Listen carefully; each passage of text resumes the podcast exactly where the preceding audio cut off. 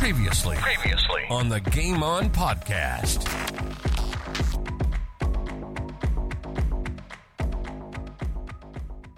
That's that's why in like it, it's really interesting. We won all those games in, and including beating the Bays that year. Is this is seventy five? Yeah. You know, the, my first premiership, and you know, the club's first for as everyone knows, twenty five years, and and we were quite um, as a group. We were quite astounded that they were absolutely almost raging red hot favourites in the grand final, and and you know we'd beat them during the year. Sure, they smashed us in the second semi, but we still felt confident. You know, we we, we could handle them in, in in the grand final. So I, I just remember, and and I don't know if people will know this, but in 19 leading up to the grand final, all the all the stuff of, in the paper was all Glenelg Yeah, I, yeah. articles, everything, and that was that was done for a reason. Um, Bob Hammond and Wally Miller came to and said, right, there will be no interviews. Um, I was asked to go by by uh, on Barry Ion's show, you know, with Peter Plus, Yep. and uh, on a Friday morning. No, that got ruled out. That got cancelled. So the only staged photo we have was Graham Dunstan sitting in Premier Don Dunstan's chair on the, I think it was a photo Saturday morning of the grand final. That was the only staged publicity shot of that whole week.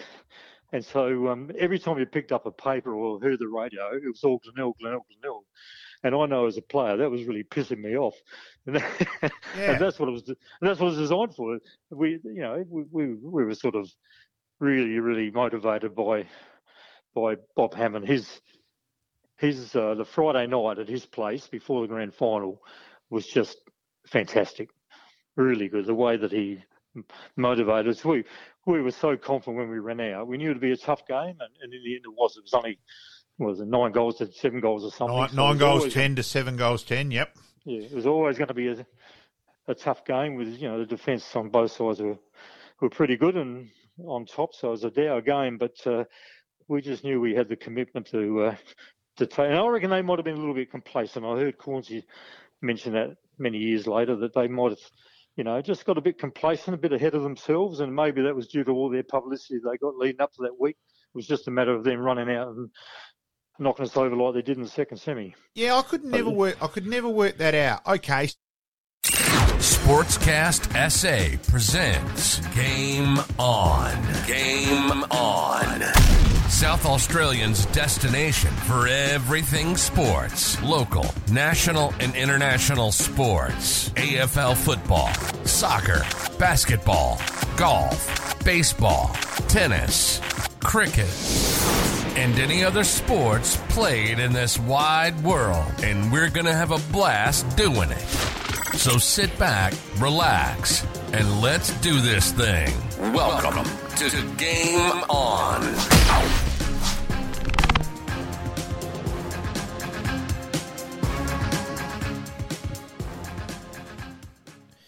Welcome to Game On. My name's Pete. Uh, once again, joined with Malcolm and uh, Roger Woodcock, uh, regaling us with the seventy-five. And very interesting that no press, no no engagements, no nothing, and well, stroke of genius, really. At the end of the day, Well, I think Bob Hammond and Wally Miller on that one. Uh, Wally, the great man, the doyen of administrators in South Australian footy for mine, and yeah, uh, a fantastic result. Something which I'll certainly never ever forget. Uh, Phil Gallagher's goal in the last quarter passed just over my right hand shoulder, actually. So yeah, when I was didn't take a hanger. no, I was twelve. I was uh, rather small, and yeah, great great memories. We've talked with a few premiership stars on on this uh, podcast previously, and um, no grand finals easy. And Glenelg, as Roger was explaining, were a little confident going into it, and it backfired a little bit in the end. yeah, we could never work out their attitude, and yeah, we were reasonably confident. Yeah, okay, Ian Stasnowski was a huge out. Young Jim Till, the late great Jim Till, and the late Stazzer as well. Um, you know, playing fullback, did the job. Look, yeah, Nord history. It was a great day. And obviously, uh, media commitments these days have completely changed about face. You couldn't do that anymore, could you? Uh, just a tad. Yes. All right. Around the grounds. And on Around the Grounds today, mate, we're going to have a look at the soccer. We're going to touch base with the SANFLW, uh, some late breaking cricket news coming in today. But gather round, uh, we're going to start off with gather round in SA. What a fantastic achievement from the South Australian government to put this show on and produce the show that uh, not many expected that would they'd be able to pull off. It's interesting. So just getting around the traps, and it was probably one guy who nailed it for mine, where he actually said, "Hey, I'm a rusted-on Liberal voter." And this guy's the best thing that's happened to South Australia in years. And I reckon that nailed it. Mm-hmm. And yeah, anyone out there who's actually being honest, Peter Malinauskas, he's creamy at the moment. He, you know, he may well be the end up the most popular yeah, the, the, announcement on Sunday and the roar and all that, I think that doesn't happen to a politician. Normally, no. politicians, everyone's booing. And Absolutely. Somehow, Mally's become the most popular man around. Yeah. So we heard, obviously, uh, through all the broadcasts that were on through Fox and Seven and every other broadcast that was on, that um, this opportunity came up, uh, came across his desk uh, he wanted in almost instantly and almost tagged uh, Gill like a like a ruck rover um, stuck on stuck on him all day long. Oh, look, originally it was going to go to Sydney. Yep. And look, I won't hold my uh, thing away. I used to work for Peter, so mm-hmm. I know Peter pretty well knowing him through footy, playing for Adelaide Uni, obviously, as well. So I'll go back a long way with Peter. And once he decides he's going to do something, it's, going to it's full on yep. and kabang. And to get it over here and then get it announced for three years, which I'm pretty reasonable mail that mm-hmm. it was going to be two years yep. and somehow to get that extra year, another one mm-hmm. on the last day. He's a winner. It was just fantastic. It was a unique atmosphere. So you had to be in an Elder Park and they were getting over 15,000 people a day go through there. Mm-hmm. Um, when I was in there on Sunday, uh, uh, it was it was 6,212 people at the time because the security guys are the league guys. Yes, they, I sort of tend to, and I know them all. Yep. So, um, yeah, having a chat, and it was just a unique atmosphere where you're talking to supporters from every ground, mm-hmm. every club – there I was in there on the Sunday to ran into a Hawthorn guy and I'm you know, mucking around, hey, you better hurry up. And he said, Hey, Nord Oval, do you know what the best way? I said, Right, yes, young fella. And I gave him I even explained one of the one of my parking spots there to him. So right. trust me, I, I was very popular with him. Uh, with him, he come and yelled out at the scoreboard and that. Fantastic. Thank you. And yeah, it was. It was just great. So obviously, let, let's let's take a step back a little bit and say, all right. So Adelaide have gone hammer and tong They've got the event and, yep. in some respects, uh, ripped it out of the hands of uh, Sydney. Um, you know, to the event South Australian team to be able to put together what they did in the time frame that they did really is mind-boggling, really, isn't it? Oh, very much so. You know, the bit at Elders Park. I didn't get up to the one at Pinky Flat. I'll certainly do that next year. Mm-hmm. Um, I'm unabashed. I'm an SANFL. Yep. I don't follow AFL yep. anywhere near the extent – it won me over last week. Absolutely, big time. You know, okay, I worked at two of the games as well, so that at, you know at the games at Nord, so mm-hmm. that was a little bit different uh, and a buzz as well. And actually, the first person I ran into at Nord when I got there on Friday was James Fantasia. Yep. And I said, "Geez, this is just like a this is like an old Saturday morning in, in the eighties." We are talking quickly, briefly, discuss games. Yes. I said, "Geez, this reminds me of the Nord Port game in eighty in eighty two, and yep. yeah." stuff like that, and fairness going, yeah, rah, rah, and yeah, it was fantastic. Okay, so let's look at this logistically. You know that obviously during the pandemic, uh, a lot of games got played up uh, in Sydney and definitely in Queensland. Uh, obviously, the AFL Grand Final was hosted in Queensland and in Perth. Yep it sort of felt fair in some respects that uh, Adelaide got a bit of an opportunity to host a, a major event. Uh, it's just become bigger than Ben Hur. That's the problem. Yeah, very much so. But let's also remember the Sam government were the ones who then put their neck on the on the line. It was yep. a big commitment, and yep. if it had, if it had bombed, geez, then the, the heat would have hit hit the fan. Yep. But in the end, because it was so good, I don't. I think the AFL virtually had no, no other option correct. but to go hey, it stays in South Australia. And let's look through it well, realistically. Exactly. This is where I'm sort of leading that you can get, get to here. Adelaide. Yep. You know, you think Perth, Perth is just too far away. Just the sheer expense of getting there. Yep. Uh, and your time span mm-hmm. and all that. Sydney with rugby up there, the mo- uh, would they be prepared to have no rugby at all for a week and all that sort of thing? I wouldn't think so. Brisbane as well, and you've got Brisbane then soon the Gabba being redeveloped, so Yep. that probably puts them out of the equation. Yep. I don't think it's going to go to ta- Tasmania until the AFL team Yes. is in Agree. and that Yep. stadium's I- then developed. So I agree, yep. I just think it is the logical place. And and obviously, of uh, you know, logistically wise, school holidays. Uh, not only here in SA, that Victoria, there was a lot of people that were able to drive over. Um, you know, it's just a central destination. I mean, we're half, well, not quite halfway between Perth and Melbourne, but you know, it, it's it's culminating in the in the middle uh, of of Australia, basically. And Adelaide seemed to be the logical choice. And apparently the school holidays don't quite match in as well Not next quite, year. Now, yeah. I wonder if there's a bit of negotiating going on behind the scenes to Just to readjust it a yeah, little bit. Yeah, I wouldn't be surprised. So I just think in the end, it is the logical place. Yep. I'd almost put. I- I know we're I know we're a little bit biased on Yeah, that, but yeah. I I think logistically you've got to look at it. I mean, I if I'm living in in Sydney and in Melbourne, trying to get to Perth, it, it is a it's a process. It's a big process. Oh, look, and I made sure I spoke to people, that many people, and again, every state, and they were all just glowing. Mm-hmm. And there, there were Victorians saying, it's got to be in Adelaide. I even ran into an intelligent Collingwood supporter who was bagging the Collingwood people on me- social media going, how dumb are they at complaining? No, of course it should be in Adelaide. Yep. And saying, Did you how get a photo of this guy? I probably should have really put got him on the front page of the paper. Um, so yeah, and it was yeah, and look, okay, let's also a bit of Nord romanticism, the Aish So- angle there. Th- This is where I'm sort of going next with it. All right, so let's look at look at the the venues. Let's let's Yep. start there, and then we'll lead on to the games as as we get into it. So Adelaide Oval, obviously the obvious choice for that. Uh, two games at Nord Oval, and Just uh, one thing on Adelaide Oval, Yep. where I think they'll do it better next year.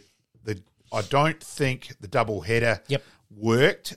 That people were sort of to one spot, not others. So Yes. it was meant it was a sellout, but where there was only twenty odd thousand people in the ground. because I think teams didn't want to watch other teams. Yep. So I think because the event was so big, a lot bigger than they realised, Yes. that it would have sold out even The in its way. own. Yeah. So, like the classic was la whatever games it was, where I think they could have done it. Yeah, had the order better. Uh, yeah, it would have been the West Coast uh, uh, Geelong and the Collingwood St Kilda game. I reckon was probably the two.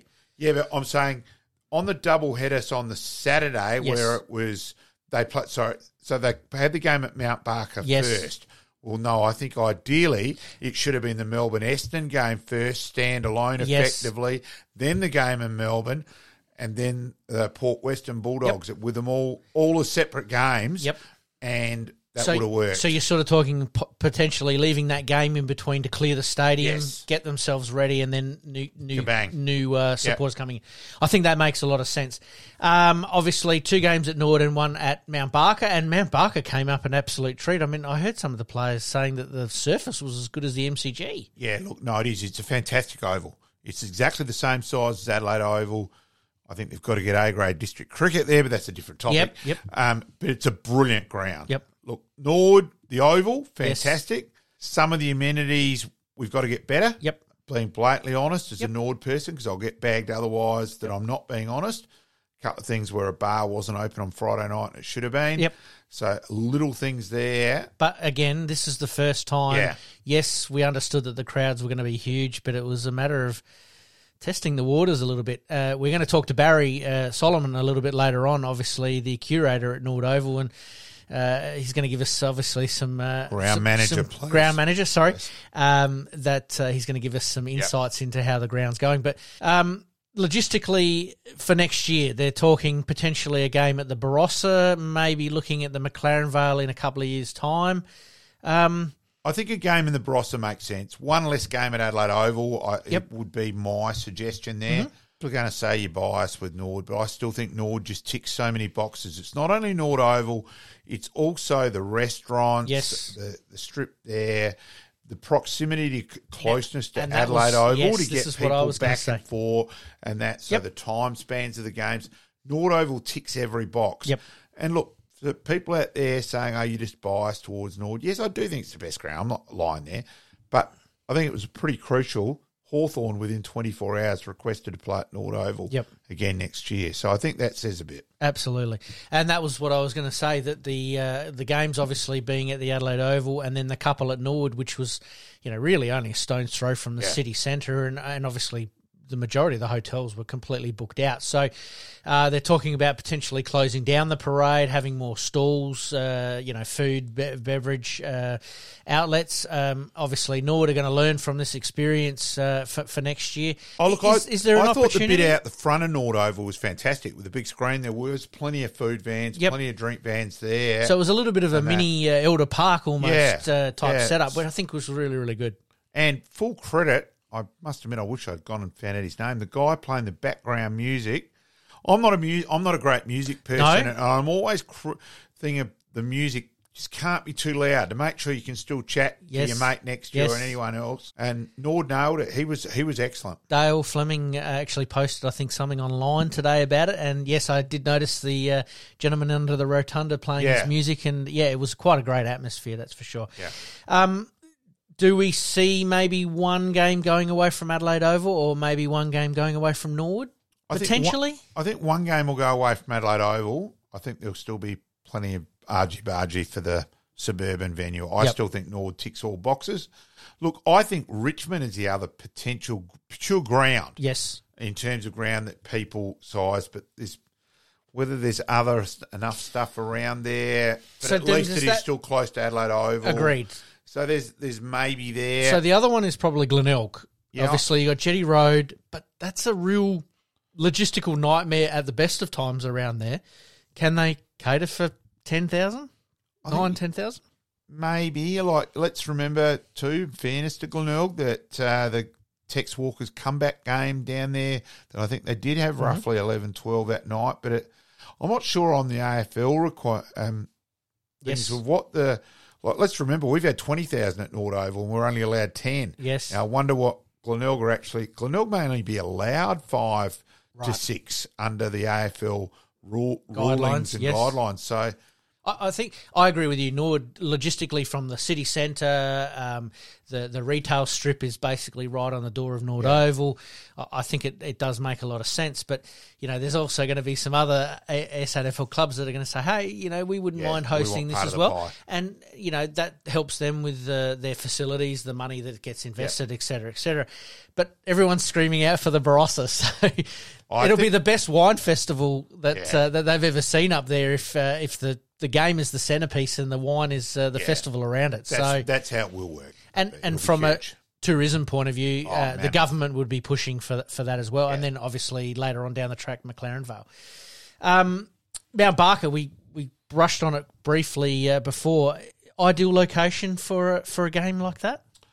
Yeah, and so whether that then stays there or becomes a cut, does that become the game at McLaren, or are we going to make sure that we're only going, we're not going to only commit there to one year? Yes. and all that. And there was only compliments. There was compliments there, food wise and drink wise as well, which Yep. I think is really important. And the turf is magnificent. Uh, spoke to Hugh Greenwood and Todd Goldstein on the Sunday Mm-hmm. In, in there, and yeah, they were very, very complimentary of Mount Barker. Absolutely. One last thing on Nord Oval, uh, temporary stands. Do you think that there may be an opportunity to put some temporary stands up, maybe at the uh, northern end? Struggling for room. Yeah. They really are. Yep. Yeah, I, I doubt it. Uh, I heard Jason Dunstall, um, Brian Taylor, those guys obviously commentated out at Nord Oval. They were unbelievably glowing of Yeah. How good is this back at suburban grounds? Yeah. The crowd are standing up, they're enjoying it. And, you know, some of the people were sort of saying that, you know, they're, you know, pl- uh, people are having to stand up. Well, you go to the Adelaide Oval, the best part of Adelaide Oval experience is actually standing on the hill. Yeah, I, for me, it was, it's a real footy environment. Absolutely. And I think that's probably was the other thing with me. Okay, it was it was Hawthorn because they were playing GWS. It was very much a Hawthorn crowd, Mm-hmm. but at least at least there were still supporters from the other side. It still had a bit of a real footy feel about it, Yep. which you don't get at Adelaide Oval in a normal game. Yep. Uh, can only say positive things, and Yeah. the, and the government's already come out and said we're we're planning to make this bigger and better Yeah. next year. Which Oh. I don't know how they can do it. Um, every every league boss, every league um, CEO, every every team CEO was here, and they got treated to an absolute treat of South Australian produce, not only from the food and beverage point of view, but obviously the games at Adelaide Oval and Nord Oval. I think they were also Barker. blown away. The Yeah. numbers turned up at the club trainings and their ca- and their captain's run and Yeah. stuff like that. I mean, I went out to, to Sturt to watch Carlton. Yeah, Uh, there was like an SANFL crowd there. yeah, and, and there was with Collingwood Yeah. as well. Um, you know, I briefly spoke to Tom Harley at, at um, Swans training at uh, St Peter's College, aka Hackney High School. um, and yeah, Hull said that. He, you know, I said to him, "This is like a finals." He said, "Yeah, this these numbers are like finals training." Yep. Now that's huge. That is. Uh, I really loved that the club, the AFL clubs aligned themselves with a couple of SANFL clubs, made an open training session. There was no fun or fanfare with all of that kind of stuff. They just hung around, spoke to the fans. It was truly a great footy festival. And I think Fremantle were blown away by the number of people at- Nord. Yes. And and that and and that's speaking to some Freo people, and they said they were more there for that than what they've been because Freo had played at Adelaide over the week before, mm-hmm. and yeah, it was it was fascinating talking to Freo people. Where they there's way more people. This is huge. You know, they actually Yeah, there was because more they're- Freo support there than Gold Coast, but it was it was still was Because they're only allocated atmosphere. a very small portion of the Adelaide true, Oval true. seating uh, at, at Adelaide Oval, and this is what happens with most of these teams. The best part about it was that it was opened up to everybody. So you bought your thirty dollar ticket or uh, your double header ticket or whatever it was. Uh, you could be watching. You could be a Collingwood supporter and watching a Geelong. Uh, Yeah, uh, and you uh, did. You did see plenty of that Oh. in the two games at Nord. Um, and I think it was. I think they said it was extra thirty-five flights over from Yep. Perth. So, you know, that's huge. And okay, people can say, well, that shows people can go to WA, but I think that's more showing that. the central central, Central location location make makes a big big difference.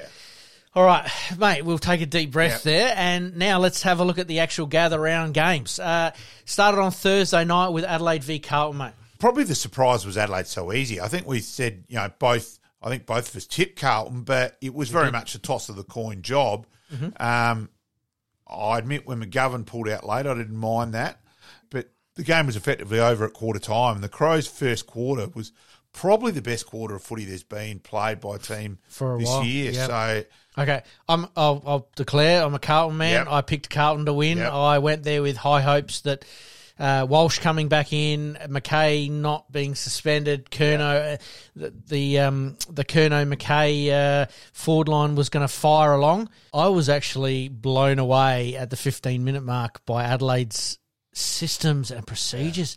They were sharp. They were on, and it, and like you said, it was the best quarter. But the organisation just looks brilliant. First, like in in in live game, Yeah. you don't quite see it on the TV as much.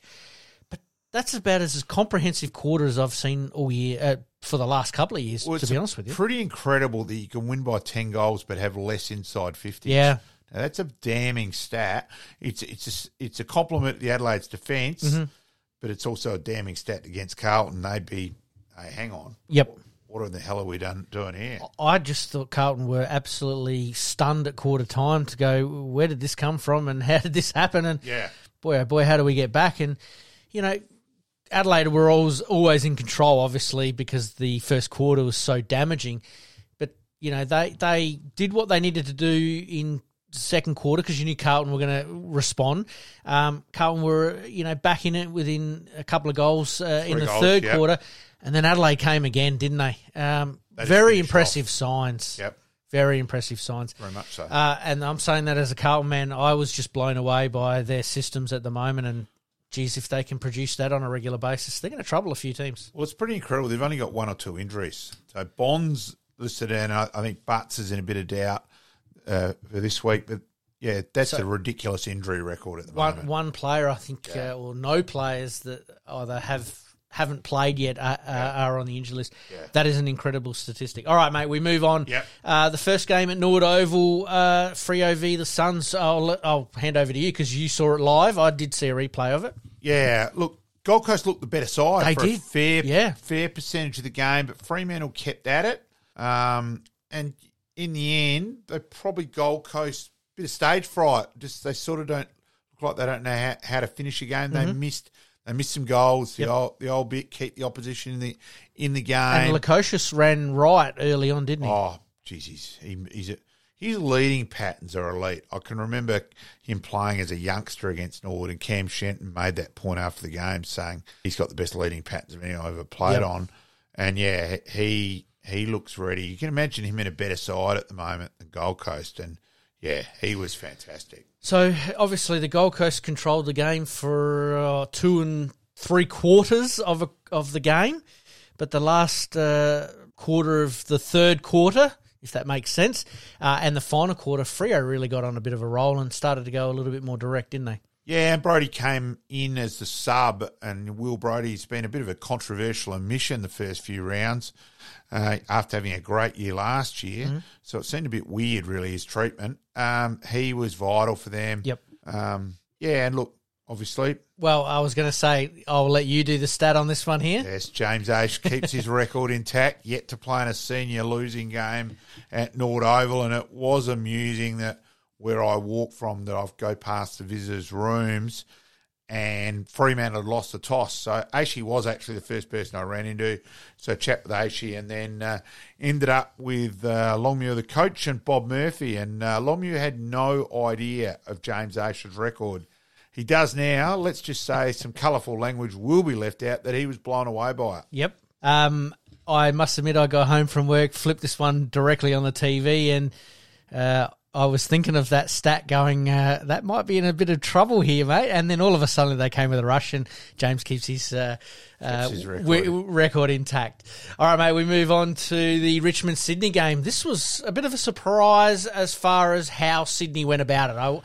I- I thought Richmond might get the win just, but how Sydney went about completely changing this and flipping the script was amazing. Well, Sydney, because of their outs with their talls, that's where I thought gave And their- Richmond and their a big back line, yeah. chance. Yeah. but in the end, they really were convincingly the better side, and the Tigers, I think, might be under a bit more pressure than we all realised. Yep.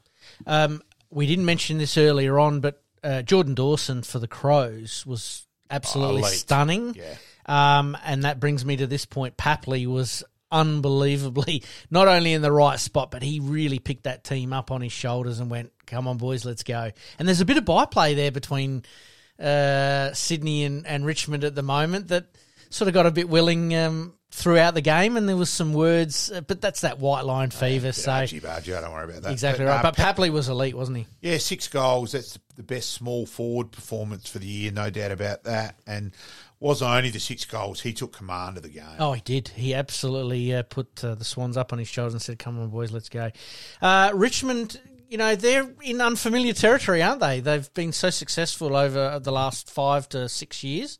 Um, going through that change, I mean, Cotchin gets subbed out, which I thought was a little bit weird at the time because I think he was just starting to uh, assert himself on the game a little bit. I wouldn't say he was taking the game by, by the scruff of the neck, but he just looked like he was getting into what he needed to, to get into, and then they subbed him out. Yeah, I wonder if his body's catching up with him. Um, Is it a case of a bit like we talked about Buddy last week?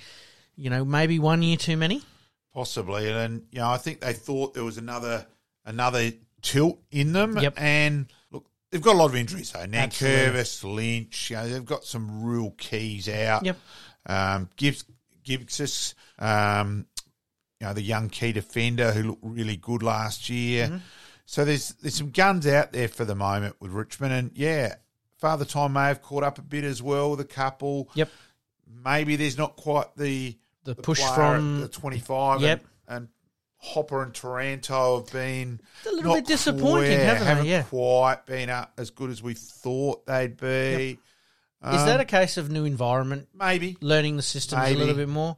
So yeah, but they're you know big game this week. Richmond and Melbourne, that's huge. Absolutely. So we talk about Richmond. Did I mean you look at Adelaide? You know, with Walker, um, Sloan, and a couple of those older guys that we thought may have hung around a year too long and needed to make way for for some of these young lads. Richmond are almost in the same boat that they're just want that younger group to push through and give them that new lease of life. It was funny also with Sloan that he started the year on the wing and was struggling. And then since he's gone back on ball, he suddenly looked more at home again. So it's, yeah, getting people in the right spots to suit you know what you've got is a big thing. It's uh, certainly released uh, Jordan Dawson a little Yeah. bit. Uh, Keays has been able to play a little bit more up forward rather than on the ball. Makes a big, big difference. And at the moment, I, I see Dusty finding the ball plenty, but he's just not as damaging as he yeah, has he's not been. hurting the opposition Yeah. with it. With it, you know. All right, mate. We move on to the Saturday game up at uh, Mount Barker. Uh, Brisbane were always going to be in control of this game, but North Melbourne sort of took it up to them for the first ten or fifteen minutes. Yeah, nearly to half time, and Yeah. then Brisbane's great, greater class and probably just batted a bit deeper Yep. in their list. It just seemed like the uh, Brisbane forwards had a free, free man up forward rather than the free man down back. Yeah, Daniher and Hipwood both had their best games of Yep. the year. Now, is that the opposition? Let's just wait and see. Absolutely. Yeah.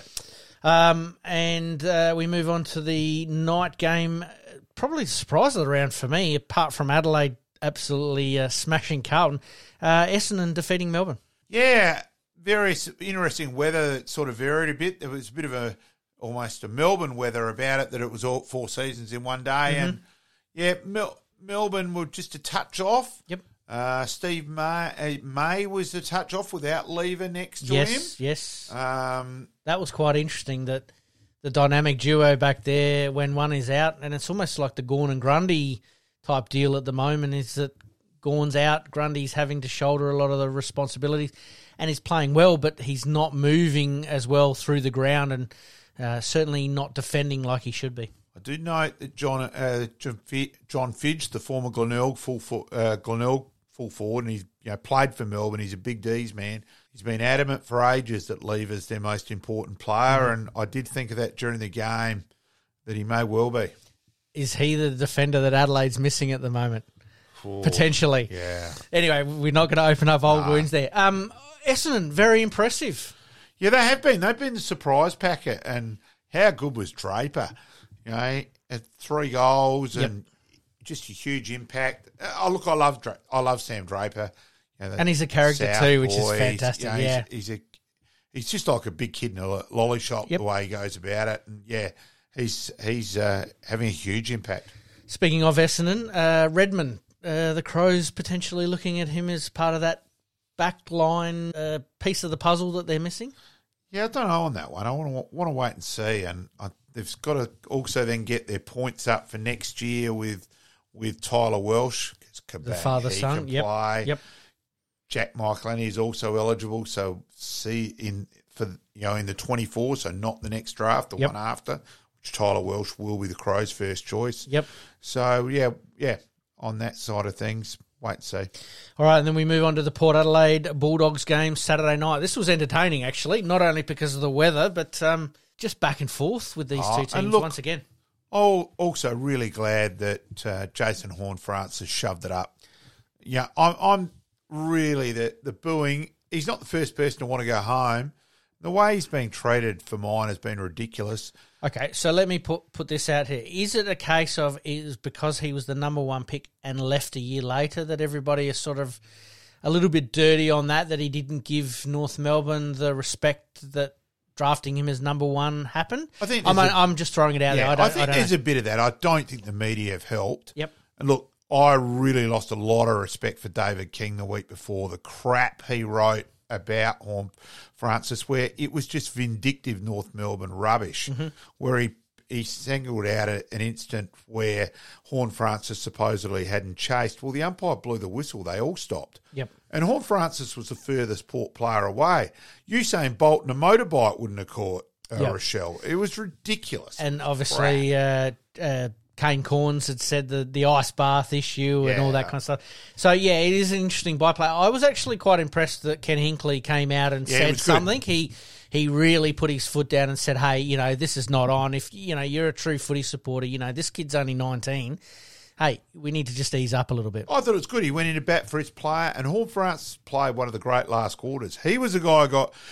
Yes, Marshall kicked two goals Yes. in three minutes and all that. Yeah, but his work in the middle was amazing. the one. He Butters Butters over the four quarters. Yep, got no problem with that. But Horne-Francis played a Roger James Mm-hmm. Quarter reminiscent of Roger James' at the prelim final Yep. quarter in 04. He was fantastic. Absolutely, uh, and that was what I was going to lead to. That his last quarter was elite uh, by you know anybody's standard, let alone a 19 year old at his new club saying, "Hey, come on, boys, we're not going to lose this one here." And his impact was amazing, and and a lot of that talk with Kenny actually started with Jason Horne-Francis out on the ground, and, and Yeah. they've shown some footage of that, and you could see that the young fella's a little bit disappointed in you know what's happening, but Kenny's backing him 110, percent and that's all you can ask. Oh, and the bit of Crow supporters gloating, oh, they've managed to get Dawson, Yes. Rachele, Rachele, and Rankin instead of uh, Horne-Francis. but hey, It's a sliding doors moment. it is, but hey, Horne-Francis is special. absolutely. In Well, I five mean- years' time, you watch how people are going, how good's this guy? Absolutely, and all three of the Crows selections was was very smart in the way that they traded. Look, they are they posed the question. That's all you can do to North Melbourne. North Melbourne politely declined. Yeah. and that's fine. And and Adelaide would have had Plan A, B, and C in place if that had happened, and it's fallen into place for them. So, yeah, I think you know you, you've got to take it with a pinch of salt Yeah. that that the recruiters are looking at you know 150 kids each year Yes. and they're trying to obviously not only get the best talent into their club but they're also trying to bring certain players home if they can um, so yeah definitely um, need to hold sway on on on that. But it, it is uh, it's fact that the crows got three great players. Yeah. port got an absolute gun as well. So i think everybody wins in that situation. Yep. all right mate we move on to sunday. Uh, geelong v the eagles. Yeah, it is predictable. Geelong way too good. Yeah, they slug it started slightly slowly, but no, West, once again one big quarter. Oh, West, West Coast Eagles, one, I don't think they had a great list anyway, but the injuries they've got at the moment, I mean, their their W uh, their WAFL side Oh. got belted by 156 points Yeah. because they they were they're actually trying to delay some of their games so that way some of their players can not only be available for the AFL but if they're not uh, on that emergency list and playing that they can get back to obviously Oh. play. So it's an absolute nightmare as far as injuries go at the moment. it is, and they're, yeah, they're pretty, they're very average West Coast. Oof. They're coming from a long way back. We'll move on to the second game at Nord Oval, an absolute rip snorter of a game in the end. Competitive is probably the way to, to Yeah, put it was. It, I, I thought I Good didn't think it was quite as good a standard game as Yep. Fridays, but look, Harry Himmelberg and we, and look, they tried to blow the game. The amount of amount of misses,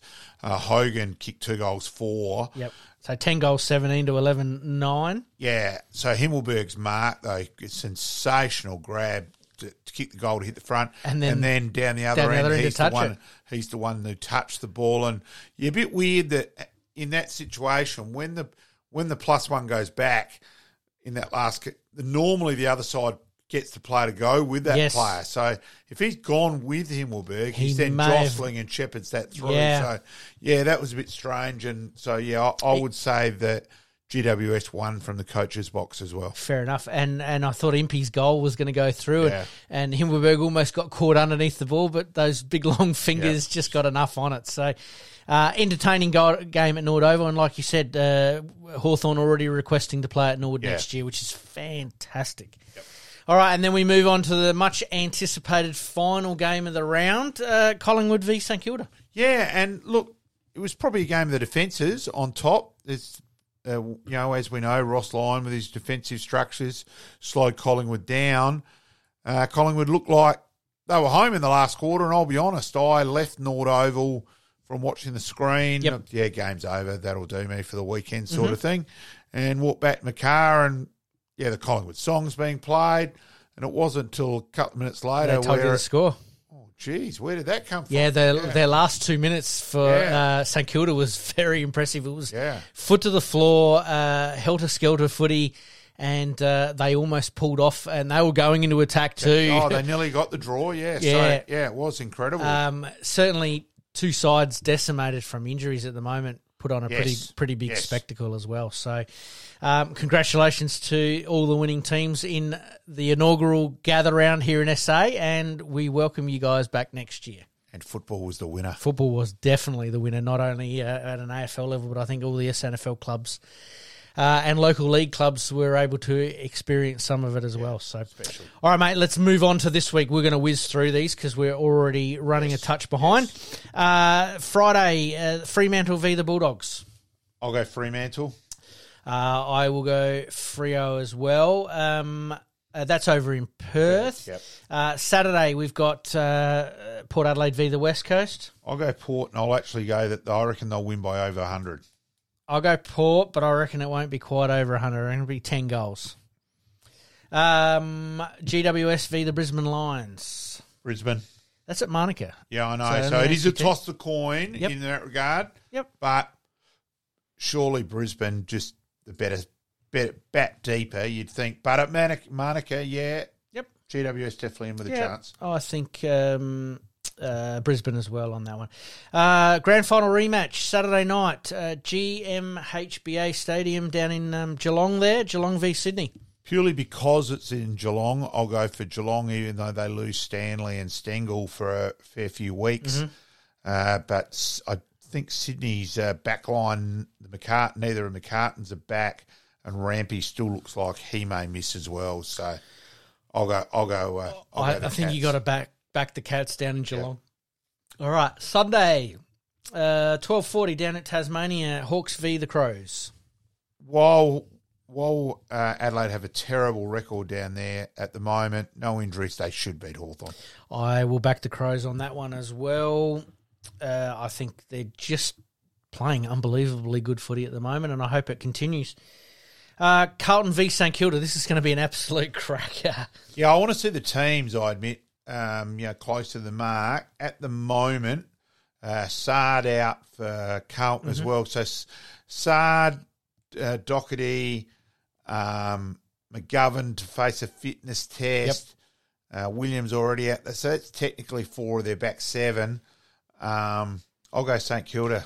I'm going to go St Kilda too. I'm a Blues man, and I'd love to back them, but uh, our tipping's pretty tight at the moment. So, um, no, I think I've got to look at it logically. I think St Kilda at the moment are um, they're batting quite deep, which we didn't expect, and they've burnt us a few times where we've sort of Yeah. said the the injuries are going to cost them, and then they've come out and played unbelievably well.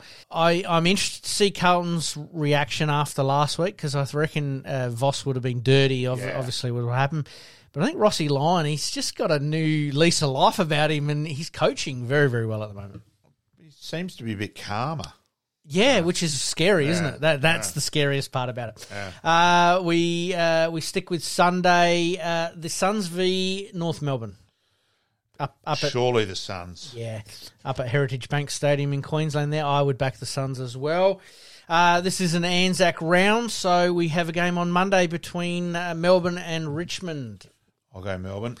I'll go Melbourne as well. And the big one on Tuesday, Collingwood v Essendon. At this stage, I'll I'll still go Collingwood, but I may change my mind before then. Uh, fair enough. Fair enough. I'm going to go Collingwood as well. Um, Merrett's a big out.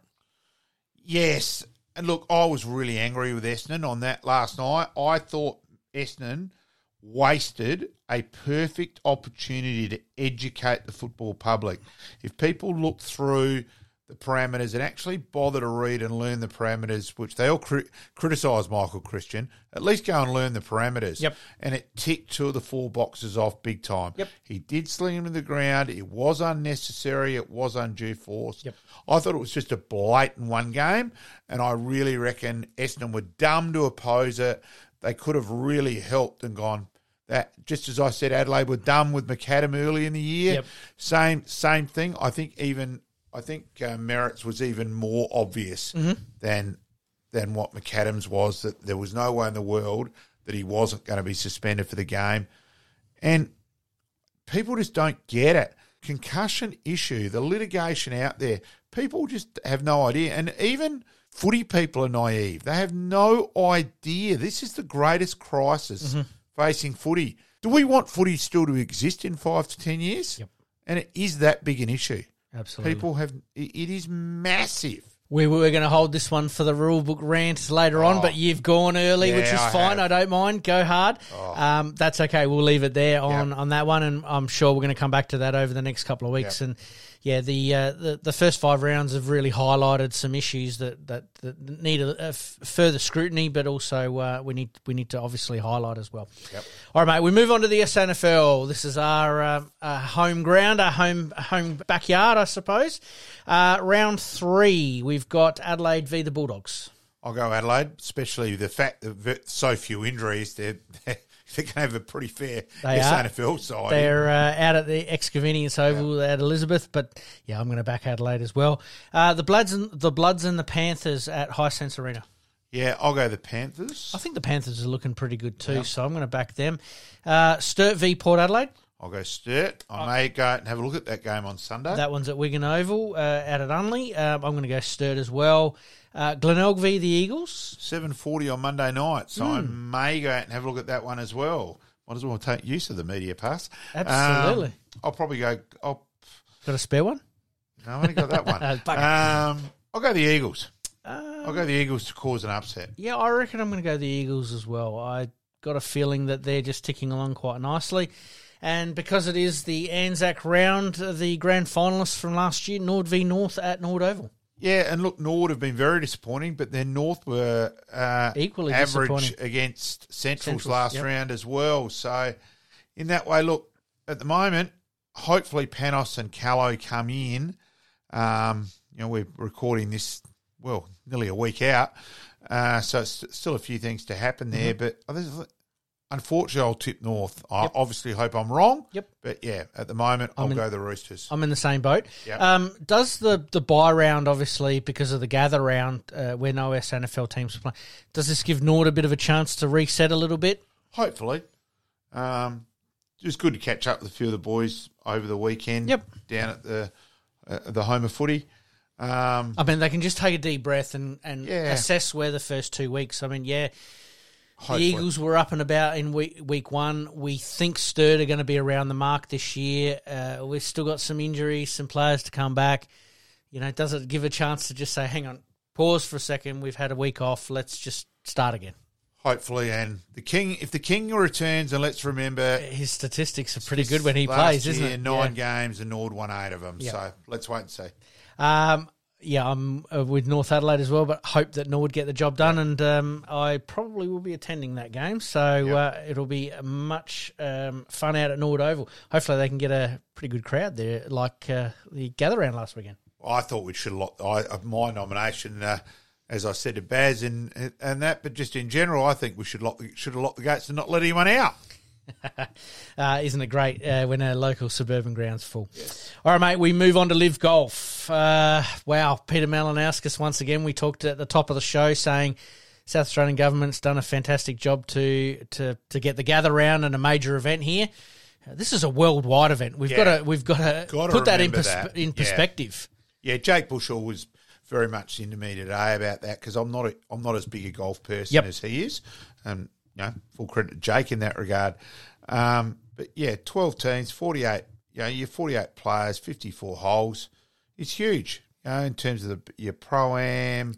They're- expecting twenty thousand plus spectators. Yeah, it's And you've got people flying in from all over the world. everywhere. That's the thing. everywhere. like there's plenty of Australians, there's plenty of South Australians that are going this, but you've got people coming from overseas. Yeah. Uh, hotels are pretty much again. booked again. Uh, second, maybe third weekend in a row.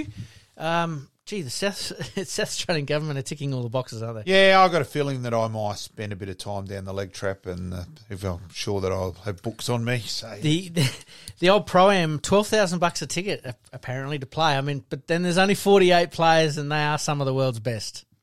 apparently Andrew Jarman's managed to snag a, a, a game in that.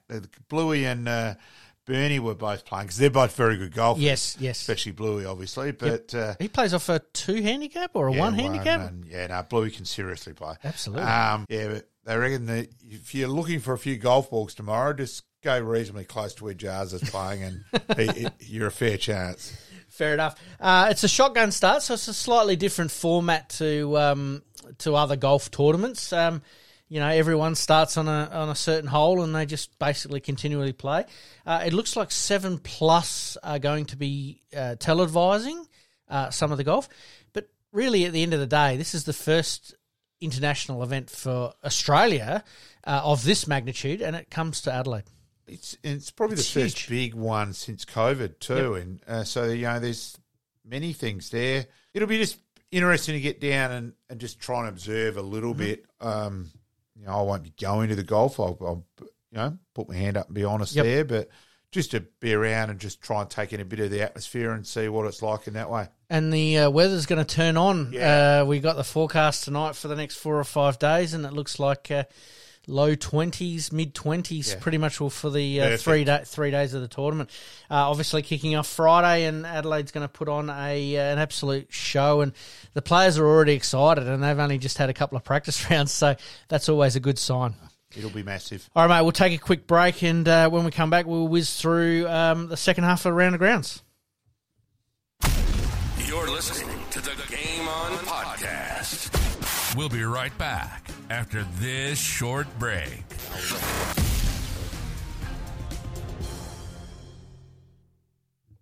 Welcome back. We're uh, we're going to start off with the soccer, mate. Adelaide United missed a big opportunity. Yeah, created opportunities, but just didn't manage to put it in the back of the net to go down to Western United. So they've That was one 0 wasn't it? yeah. So they've left that open for second spot. Um, Yeah, only three points separating second. Uh, sorry, Adelaide United sitting in second spot, but third and fourth are only three points behind. yeah, so a big game against Perth Glory on the weekend now way where it, if we'd managed to get that done last weekend, they probably would have been safe with the Yep. cushion. So And uh, Perth United at the moment, uh, sorry, Perth Glory at the moment are sitting ninth. Yeah. So a really good opportunity to sort of cement that top uh, two spot. Uh, I don't think they're going to catch uh, Melbourne City, uh, who are sitting top, eight points. spot. Agreed. Um, and then the following week, uh, the final minor round uh, game of the season against Central Coast Marin- Mariners at home on Friday the 28th. The Mariners are sitting third, so that's going to be a, a blockbuster game to finish the season and probably a good lead up. Yeah. So To the finals. hopefully we'll have second spot tied up, but at least it probably puts it uh, well and truly still in our.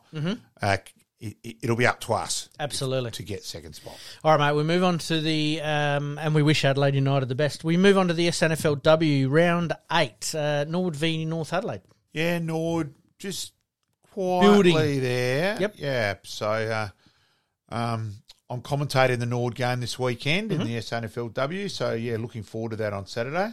Now, uh, the reserves, uh, the SANFLW reserves, um, or developments Developed uh, the league. the grand final. Grand final. Nord Nord playing South, South Adelaide. Adelaide, yep. Uh, at the parade as well on uh, on Saturday as well. So I'll Is be that there after that. that, game? Yes, yeah. So that's fantastic. I might even drop in. I'm actually commentating myself actually on the Lawn Bowls Yep. on um, on Saturday um, this week, and um, I reckon we're finished at around about two thirty, three o'clock. So I might drop drop into the parade. Yeah, I, I would love both games to be done, but that's out of my control. Yep. Uh, Panthers v the Bloods. I'll go the Panthers there Yeah, as well. I reckon the Panthers are ticking along nicely. Uh, Glenelg v the Eagles. Glenelg still, but they have fallen away. I do give the Eagles a genuine chance Yep. there. I might pick the Eagles on that one, only for injuries that Yep. might cost them a little bit. And uh, Sturt v the Bulldogs. Interesting game. I'll toss the coin. Mm-hmm. Because it's at home, I'll go Sturt. I reckon Sturt as well. Yeah, uh, toss the coin. they're playing pretty well, and um, uh, Rashid, um, Indy Rashid's playing some very, very Yes. good football at the moment. So, all right, mate, we uh, move on to cricket uh, tonight. Uh, the squads have been announced for the uh, Test final and the tour to uh, England for the Ashes. Yeah, I've got to be honest. I'm disappointed that Cam Bancroft's missed out. I think he's made enough runs. If you if you keep saying perform underneath and we'll pick you, he's done that. Mm-hmm. You know, average sixty for the year opening. For mine, he should have been in the squad. Mm-hmm. Any surprises for you apart from Cam Bancroft? Um, um, the obvious one is Dave Warner. Yeah, Hasn't yes. scored very well in England in the in the last couple of series. I think we all knew he was going to be picked. So in the end, I, that's not a surprise. I mean, it's a he's been picked. 17 man squad, so Yeah. there's no guarantees that he's going to be opening. No, and they're revisiting it after the second test, is my understanding. Right. So, um, yeah, so that's why Neser playing county cricket is still in the Yes. in the reckoning for later in the series, especially because like Stark traditionally falls away, so that's Mm-hmm. a possibility. Uh, so there, there are other things there. Who who, op- who opens? Khawaja?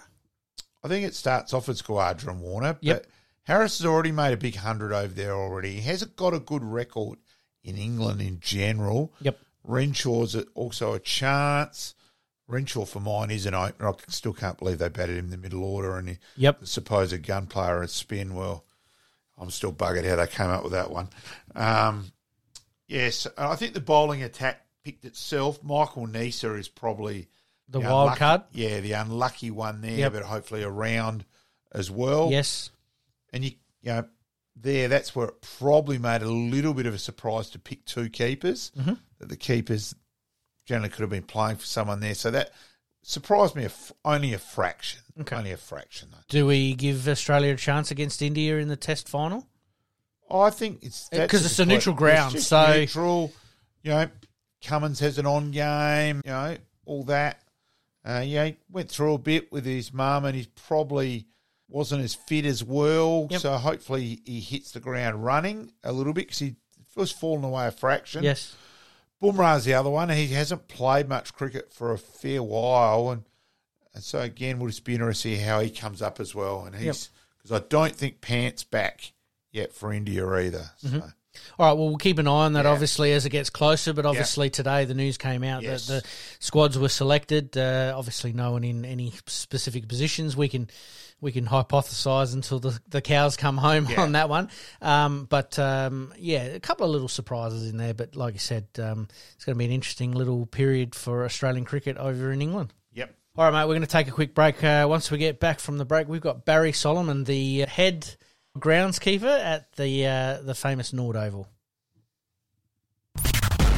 Liking this podcast? Please like, rate, and subscribe.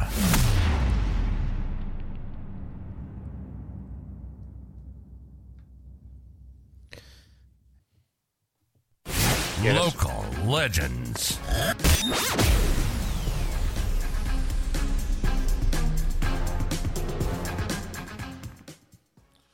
Tonight, welcome aboard the great man Barry Solomon's Nord's long-standing ground manager of the Nord Oval, and we thought it was appropriate with uh, gather round just happened, and really to probably go through and just give people a bit of an education out there, not only the things for gather round, but just upgrades of oval over the years and things which you know Barry and the Nord and the Nord staff, and obviously at all other grounds, have, have had to negotiate and get through. And uh, so, yeah, it's been a big week, Baz. Welcome aboard, mate. Yeah, thanks for that. Mate, we'll we'll, we'll, we'll start. Uh, how long have you been at Nord, and um, how did you get into um, curating the uh, the lovely Nord Oval there? I started at Nord in 1989.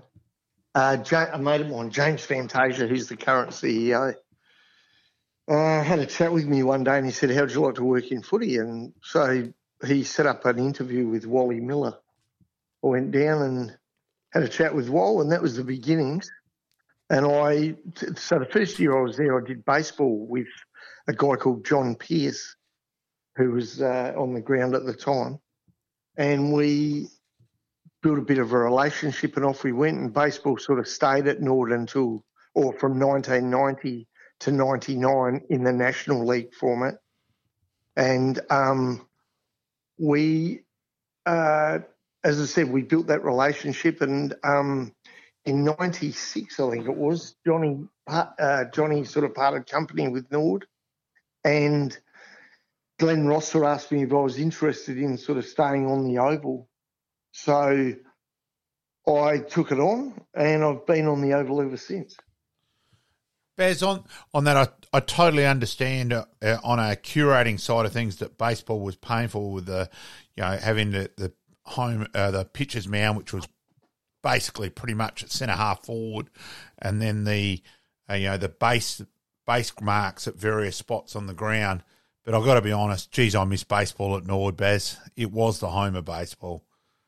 Yeah, it's it's one of those things. I I was never really for it or against it. It was it was very labour intensive. Yes. Um, right through summer, which coming off the back of a you couldn't cope with that now. I don't think because footy is sort of twelve months of the year now. Yeah, But that's true. back in those days, you'd finish footy, you'd go straight into baseball, and you'd be at baseball for three months or can't remember what period it went for.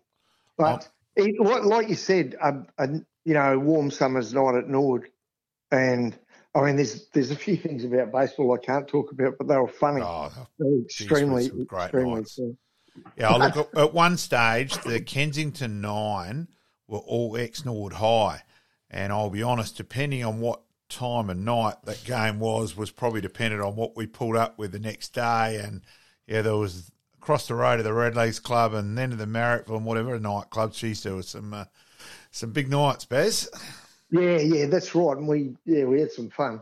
Um, I mentioned recently about uh, uh, an incident where a bloke wrecked one of the change rooms after being ejected from a game, and he uh, he was an American, and he was you know 130 kilos, I think, and probably I can't remember what height, but he was Yep. massive, Yep. massive man. You know, they had a guy called Kenny Westlink, who was a team manager. I don't know if you Yeah, remember. yeah, yep, yep.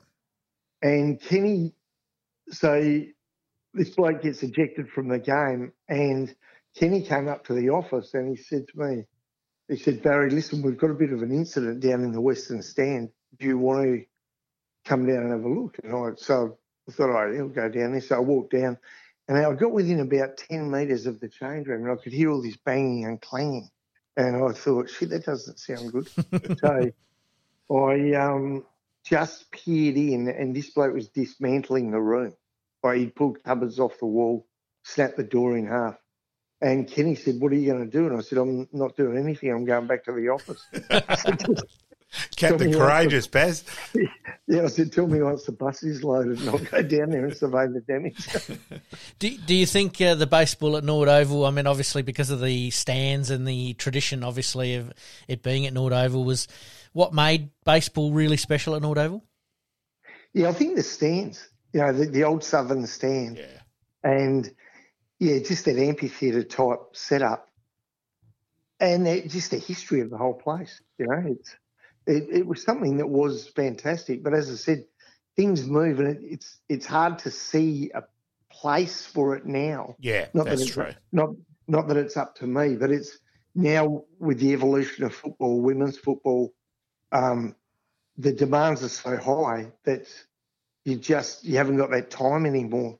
Oh, You know? Some of the residents' letters across the road. James may have showed me a couple at one stage, and oh my goodness, just unbelievable. Like, I'm sorry, baseball was there before you bought your house. Yes. There, and it just you just shook your head in disbelief. Yeah, Yeah. So, I think yeah, I think some of those some of those people.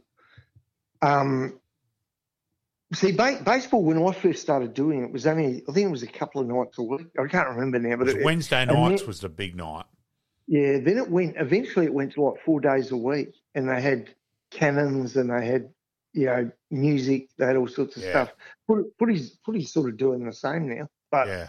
not not to that degree. But I think originally that's what sort of got them offside was the constant level of noise. And yeah, I mean, I I grew up with a lot of those people, and so you could sort of understand. But Yeah. that's the way that sport was evolving. Yeah. You know, it's it's just the way that sport goes, and so yeah, Let's just cover through. You know, one, how much better drainage is nowadays Yeah. compared to the old days, like the fa- that famous day where we nearly lost Roger James in that Forward in pocket. the in the forward pocket Yep. at the southern, no, northern end. northern end. nor- yeah, nor- Northern northern end. end. yeah, like that's one of the all-time great photos. Uh, of, Well, that and that night, that night, I think North Melbourne played Adelaide at Footy Park, and there was a there was a storm of biblical proportions that night.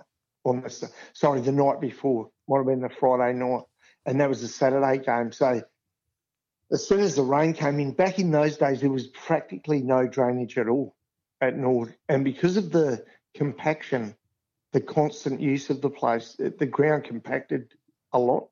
So if you got rain, heavy rain, it just wouldn't work through the surface. It'd sort of sit there. And so I, I sort of knew on the Friday night, I thought we're, we're going to be in trouble.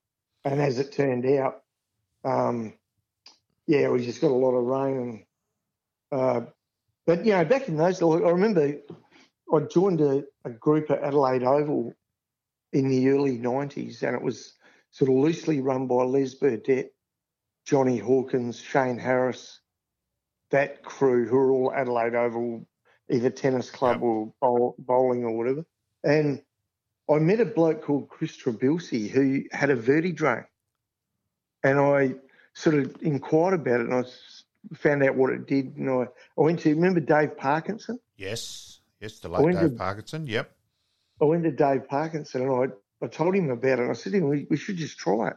Anyway, um, they sort of thought it's a bit of money. I think I think at the time it was like five hundred bucks maybe, but oh. it was just something that we hadn't done before. You know, so I convinced Dave, and off we went. Chris brought it out. We had a crack. Dave saw it operating, and on from there, it, the place has been verti drained regularly since 1996, uh, amongst a whole host of other things. But with um, using a proper drainage sand in conjunction with the verti draining and just regular cutting and, and a whole host of other things. It's just served us really well. So just, know, so, just explain to the uh, the listeners what the verti drain is. Obviously, we know it's for drainage, but how does it actually work? It's got um, spikes that you can vary the depth of the spikes, and it's got a crack on it. So as the spikes are going up and down, it cracks backward and forward under underground. Mm-hmm. So it sort of just opens it up deep down as well. And you can vary the depth all the time. And sort of we, we record the depth so that we know where we're going every time we use it. But um, as I said, I, I reckon in conjunction with the drainage sand, that's what transformed Norwood over the years. You know, that was that was probably the biggest thing. And once we started to get a bit of a handle on it, I mean, the other night, even uh, Saturday night, I think we got a lot of rain in between yes. the, mm-hmm. in yes, the gathering, and it didn't concern me at all. I wasn't, you know, yep. I sort of thought it'll just go straight through as it did, and on the Sunday it was perfect. Oh, look, fantastic, really Nick. It was in great nick for both games, Baz. You know, something you should be massively proud of, and that we'll, we'll come back to that.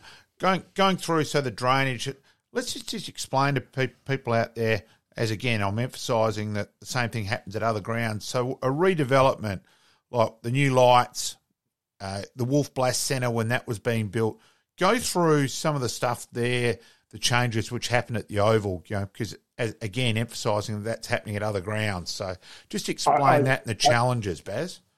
Over the years, yeah, at Norwood, well, we had years ago, like people come into the place, you'll get people visit from interstate and they'll um they'll walk in and they go, geez, Norwood hasn't changed in years. But what they don't understand is behind the scenes there's there's been massive, massive changes. You know? So when I first started the bars ran off extension cords along the back yes, fences. That's right. You know?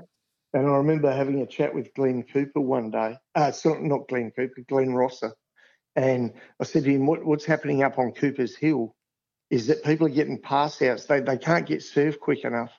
And they're getting pass outs. They're going up the Norwood Hotel, buying piss and bringing it back. And I said, is there, you know, is there a way that we could look at maybe redoing the bar? And as it turned out, I think he got on to Glenn Cooper and they had a chat. And Jerry D'Antochia ended up building the bar but for the first time, they underground the power services. Um, and Cooper's Hill at that stage, I think, I, I can't remember exactly, but I, I, think on the first night, like it doubled the turnover yeah. the first night in that new format. And then there was, you remember, you guys would remember the Stobie poles at the southern end. Yes. That were that were installed for, I believe they were installed for baseball originally. Yep. Um, so we had the two at the southern end, and then we had four other towers. And over a period of time, and once again, my memory's failing me a bit, but it would have been in the 90s, I reckon. We um, the towers became unsafe to work on. Yep. So especially the especially the ones at the northern end, um, it just became unsafe to work on. And I I met a bloke one day. He uh, he did public lighting for the council, and had a bit of a chat with him and told him what we could potentially look at. And he went away and he came up with the original drawings for the for the next set of four towers. You know, so that went on to the council. I believe. And from there, in 2010, we replaced the light towers, which, you know, replaced the old ones, which had Yeah. been there, okay. Yeah. That would have been 50 years at least. So that was the that was the start of something massive, you know, because they, were- they were really good looking towers and they served a purpose again. But there was when we sold the Redlegs Club when we created Cooper's Corner outside the RSL. Yep. Um, there was obviously a need. Once the Redlegs Club went down, Norwood people just didn't have anywhere to go on a match day. yeah. So we that was the old tractor shed, and Oh, of uh, course it was. Yeah. Yeah. Yeah, and it was a dead end down there. Like it didn't see many people. So we gutted it out and rebuilt it into what it is today. And once again, it sort of bounces off Cooper's Hill, gives that both ends of the ground bounce off each other. Yeah. So there was that. There was obviously now the Wolf Blass Centre, which is fantastic. And that, you know, that's been, I think, three years in the making. It took, when I say three years in the making, I think it was 2003 to 2018 or something Yeah. uh, in in trying to make it happen. But it was three years in the building. Um, and there's been a host of other things along the way. You know, the the and a lot of them have been. I remember there was a guy at the council, Alan Pickering, that I met in the. Once again, I think it was in the late nineties, and collectively we devised a 15 year working plan for the Oval, which meant the restoration of the southern grandstand roof, Yes. the eaves, the gutters, all that sort of thing, um, the rails on the western grandstand on the front walkway, uh, the renaming, you know, the um, Sir Edwin Smith nameplate on the Yep. grandstand and, and the other the fascia on the western grandstand. So there, amongst a host of other things that went on, um, and that was quite good, you know, because it kept everyone in line. We had our obligations, they had their obligations, and it was brilliant, you know. And was there an upgraded sprinkler system there as well in amongst Yeah, that? yeah, so, yeah. Sorry, mate. I've been I've been sick all day, so I'm I'm a bit, bit hazy. Okay. Um, yeah, we 1970, I think it was the first irrigation system went in, and uh, it was like in 1970 it was state of the art. I think it was one of the first um, irrigation systems of that type. You know, cut a long story short, in the mid 90s, I found a bloke, and his name was Jim Lawler.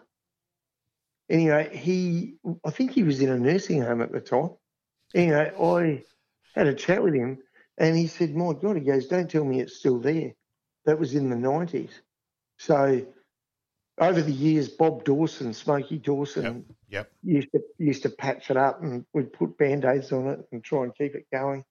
And then but once footy became really intense and you were you were going at it twelve months of the year, we thought shit, we- we've got to do something because it's just the spacings of the sprinklers were 21 metres apart.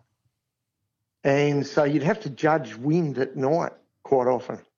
Like you judge it either way, Oh, whether it was windy Yeah. or not windy, Wow. to try and make sure that you got a cover. So I had a chat with the boys at the council, and once again they acted on it. And last year, I think it was 2021, might have been 2021. Um, they replaced it all, and so it's fantastic now. The spacings now, I think, are 15 metres apart, so there's good coverage. Um, the sprinklers are opposing nozzles, so you're getting cover right around as they rotate. And I, I think once again that's been significant in helping the helping the grass to really harden up and you know And just Yeah. on that too, Baz, just I'm just thinking of when the building was doing for the Wolf Wolf Blass Centre. I'm thinking of all the wires which are around and of how much stuff you you guys had to do. Uh, I reckon at one stage we had to make sure that the the ditch was being done in the right spot and had to move it to some degree and just things like that, which people would have no idea how much work goes on behind the scenes. I, as I said, Mel, look, some of the stuff is hazy to me, really. Uh, I I just remember that there was so much going on, and we were trying to run a footy season Yeah. In amongst it. So it, and you had to. You know, there were people who said you had, should shut the ground down, but it's impossible. You can't. You know, we, we had to play footy. Um, but there were all, just so many things. I mean, all the, I think the thing that sticks in my mind is for the last three or four years, there's hardly been a day when there hasn't been noise of some description Yeah. or or someone ringing at six o'clock in the morning wanting access to something or and I said to my wife the other day, I said, uh, the the Monday after the gather round was the first day since December the sixteenth Hadn't that I hadn't arrived at Norwood to see people everywhere. you Yeah. know. Yeah. And and so it was beautiful. It was so peaceful. But that, that was probably the thing that stuck in my mind. And then behind the scenes, um, like you said, all the stuff that goes on that people aren't aware of. It it's just amazing because it's a the ground's 122 years old. Yeah. So it's really old, you know. And we, then over the years, there's been a lot of patching up and a lot of stuff that's gone on that people weren't aware of. Um, so you find stuff all the time, and then you've got to you've got to make sure that you whatever changes you're making are compliant, and um, yeah, it's it's fascinating. So, so leading on to obviously the AFLW comes to Norwood Oval. Um, how much lead time did you get for that to prepare the oval and the facilities there? The AFLW, I reckon the first time around 2017, I think it was. Yeah. The first game was the Crows and Brisbane was the first Yeah. first game. And I and I reckon we had a bit of time up our sleeve back then. Um, but once again, footy doesn't stop really. It's No. So you're you're always trying to balance things, and that's it's a credit this time around um, to all the different football departments with this gather round that everyone just hung tough, and you know there were, there were people off offshore everywhere. You know, we, they were shipping them out, training at different places. So yeah. it's a credit to everyone, not not just Norwood, but all the other facilities that allowed us to train and you know backed it in and whatever. But the the AFLW, yeah, that was interesting. That first Brisbane Adelaide game, I reckon we had thirteen and a half thousand, yeah. Yeah. And it was it was a fair buzz. Um, but you know that's that's what happens. We're always trying to balance out what we're doing, and you know trying to provide the best. I remember, to be honest with you, I, I said to a group of kids a couple of weeks ago, the thing that really got me going on the oval was one day Matty Kelly, Matthew Kelly was a Crows listed player, Reckless. and yep. and he got hurt at Norwood Against you know. Yep.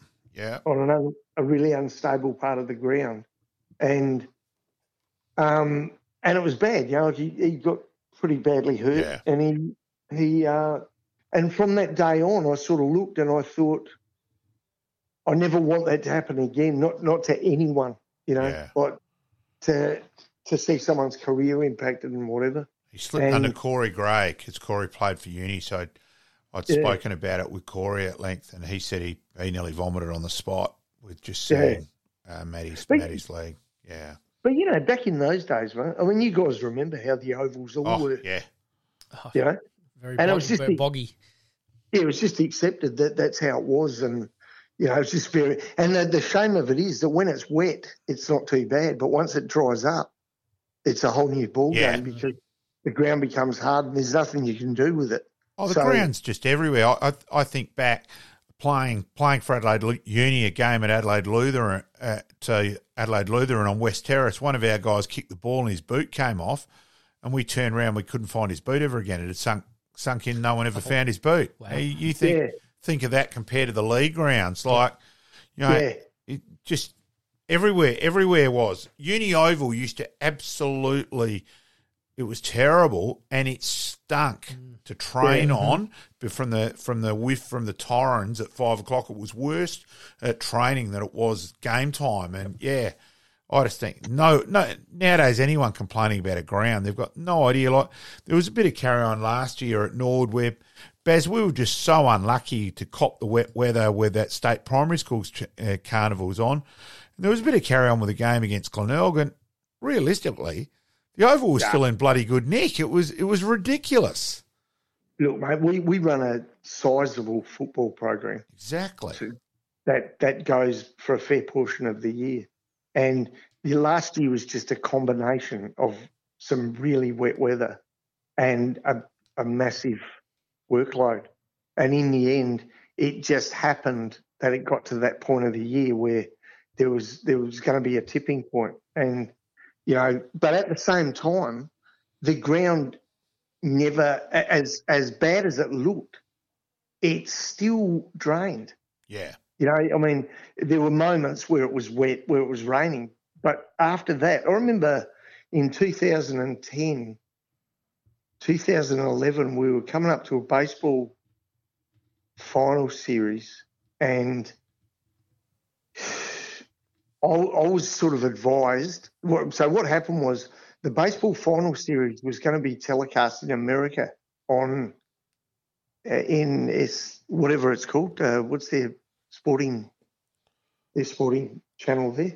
They're gonna anyway. They were going to telecast it live into the states, and Pat Kelly was the general manager yep, at yep. the time of the bite. Anyway, we had a chat with Pat Kelly, and we wanted to make it look a million bucks.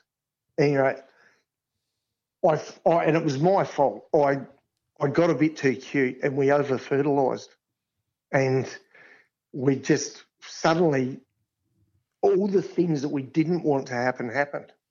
It just and so it turned it just turned bad, and the ground just completely packed up in the following season. And I remember Keith Keith Thomas came out one day and he goes, "What do you think we should do?" And this was early in the season, and I said to him, "Mate, we there's nothing. There's there's nothing we can do. All we can do is just hold on and hope that we yep. get some good luck. You know, you know. As it turned out, Norwood played North, and it was probably round fifteen. Yeah, and, yep. it, was, it was it was a live telecast, and that Friday night. So it was a Saturday game. On the Friday night, it poured all night, and the ground was already like it was last year against the Bays. It was already in that sort of state. Yeah anyway, so on the Saturday morning, we had like just before the reserves game, we had another 10 mil. Then we had five during the game. And it was just, it was, yeah, you could have built the ark. And, anyway, it was bad, like really bogged up. But in that, in the reserves game, I think it was 15 goals to 10. And in the league game, I think it was 17 goals to 12 or something. Yeah. So so the ground actually drained, and in the last quarter, one of the Norwood blokes bounced up the wing, was taking bounces. So I looked and I thought, as bad as it was, the old girl, these days it just responds, you know, like it, we do all the right things, the best that we can possibly do given the environment that we work in, but we, but it always responds, you know, I love it. And I love it. on together around this year that the final was you know probably a bit more assistance by AFL, and so there was a bit more funds around than what there's obviously is normal.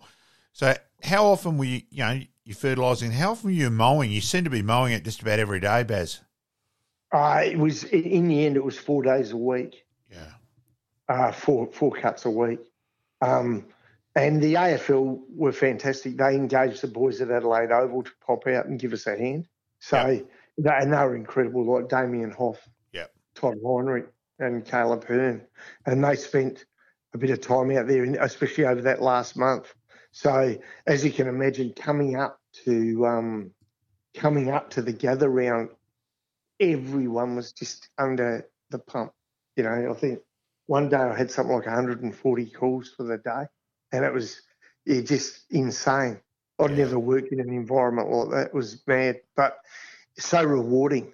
And the fact that they they the Adelaide Oval boys came out, it was brilliant. You know, because we learnt so much off them, and they weren't hiding any secrets. You know, they they were sort of full of knowledge and yeah, and so you know a lot of it you can attribute to that and the AFL and Norwood. You know, like the fact that everyone wanted to drive in the same direction Um, and as I said, you know, the impact on Norwood, like we're still trying to run a season. Yes. Uh, and it was a credit to James to tweet to everyone that everyone just held their nerve. And we, you know, as much as that, I'm, I'm sure there were some days where, you know, everyone wanted to kill each other, but Yeah. we we hung on, and and I think in the end it actually worked out all right. How, how much lead time did you get from the AFL in um, in preparing? Because uh, the state government only had about five months to to sort of get this all organised in. Um, how soon did you guys find out that it was going to be Norwood Oval as as a host venue? Well, what happened was we, I think originally we were notified that we were in the hunt. yeah. I think. But in November, we changed the light towers. So we, we had a refit of all brand new light towers Yeah. going, going over to LED. So we come off the grand final win um, and we went straight into the light tower project. So the ground was already under the pump at the end of the season, had a brilliant grand final victory, went into the light tower project. And then straight after the light tower project, uh, at that stage, we knew that it was on and that we, we didn't have much time to really start to turn things around. So, um, so it was uh, it was just full hammer, you know. Oh, and, the, and the light tower thing was a huge, a huge job. Um, again, and you, people just don't notice that. They, you, oh, all of a sudden there's lights up. Oh, that's different. Well, they have no idea how much goes on to make No, sure well, that the- happens. Well, the unique thing about Norwood, you can't access anything without being on the ground. Mm. And because of the cost of, of flooring an oval to, to protect it, it's just a massive cost. It's so they went in el natural really, and it, uh, unfortunately we had, I think there was twenty out of thirty days it was wet. Yeah. But uh, as as again with everything that's happened, it's an absolute credit to everyone that everyone did the best that they could possibly do. You know, and the how good? crane. And how good did, did the old girl look in the end, Baz? And, and how rightly you, you were grinning like a Cheshire cat last weekend, and so you bloody so you bloody should have been, mate. I think it was just a collective effort, and and behind the scenes to know what had actually gone on and where we'd come from to to arrive at that. I remember the first time the AFL popped out to have a look. I, I think they sort of just looked and thought, mm, "This is pretty horrific," you know.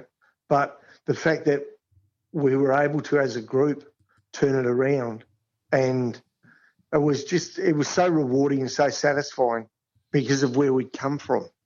You know, the time frames. I mean, there was a whole lot of stuff. There was the, the rebuild of the main canteen Yep. at the southern end, which which meant that that was a building site for three months. There was um, the refit of the coaches' boxes in the western stand. Uh, you know, there was power cuts. There were there was all sorts of stuff. So you had two building sites, and you had a ground that needed desperate work. Um, uh, and then on top of that, everything else that went on. And I think the funny part about it is like people turn up to an AFL game and they watch the game and they go, but they don't realise behind the scenes the signage, the you know the grass art, the you know people involved at all the different levels, you know scaffold people and yeah, it's crazy. I thought with the crowd there, Baz, I just thought we should have locked everyone in, mate. Not let, not allowed anyone to go. Yeah, it was good. It was good. It was a good weekend. Oh, it Did, was. did you did you get five minutes to sit back and actually watch some of the footy on the weekend? Yeah, I went. Um, I, I sort of got the girls a position up in the southern stand, my my girls, and Yep. so for a period there, I think it was on the Sunday Arvo, I went up there and just sat with my daughter, and yeah, just had a look, and it, it was great, you know, to see that sort of vibe, and you know, I mean, just a, a massive thank you to the government and to the AFL, to the Norwood Council. But you had to to you the- had to put up with Will Bakewell in the grandstand up there with you, mate. So that was a pretty big, big, significant uh, out of you. G'day, Will. I, I'm sure you'll enjoy your mention there. Where, where, where was that? What was that? I'm just saying with your daughter with Will Bakewell on a Sunday. So you know that that was a big commitment by you as well, mate. So touche, Will. William. Yes. Yeah. Yes. So no, but I mean, and the board of the footy club, you know, the board just fantastic that they they had the faith because there, there, were days where I'm sure they looked and thought mm, maybe this maybe this is a bridge too far, but they held firm and as I said, it was just brilliant to see the whole state pull together. Oh, it was fantastic. And that was the thing with me, Baz. I, I, don't, I don't think there would be a, per, a supporter from a club I didn't speak to last weekend. I spent a fair bit of time in at the, you know, the footy bit in in Elder Park and all that, and it was just awesome. Look, I'm not an AFL person. I'm far more an SANFL person, but it was absolutely awesome to finally have something which wasn't Victorian centric and be here and appreciate it. And the atmosphere it was, it was just like the inaugural Grand Prix. And we're going to cover it again a bit later on. And it was just fantastic. Yeah, yeah. It was. If Impey had scored that goal, that last goal, I reckon the place would have exploded. Yeah, because it was a pro. And to our credit, and to your to you, Baz, Hawthorn have already requested to play again at Nord Oval next year. So hopefully that does help us keep at least one game. Yeah, that'd be good. I, yeah. I think. As, yeah. as I said, to, to, I, I can't ever remember a time when there was such a good feeling and people were, you know, even in the in the turf industry, you know, guys all texting each other yeah. at Mount Barker, you know, yeah. Mount Barker, Matty Sampson at Unley, everyone just texting each other, is everyone all right? How, how you're going? And it was fantastic, you know, that just everyone bonded together. I think that's a key point, Baz.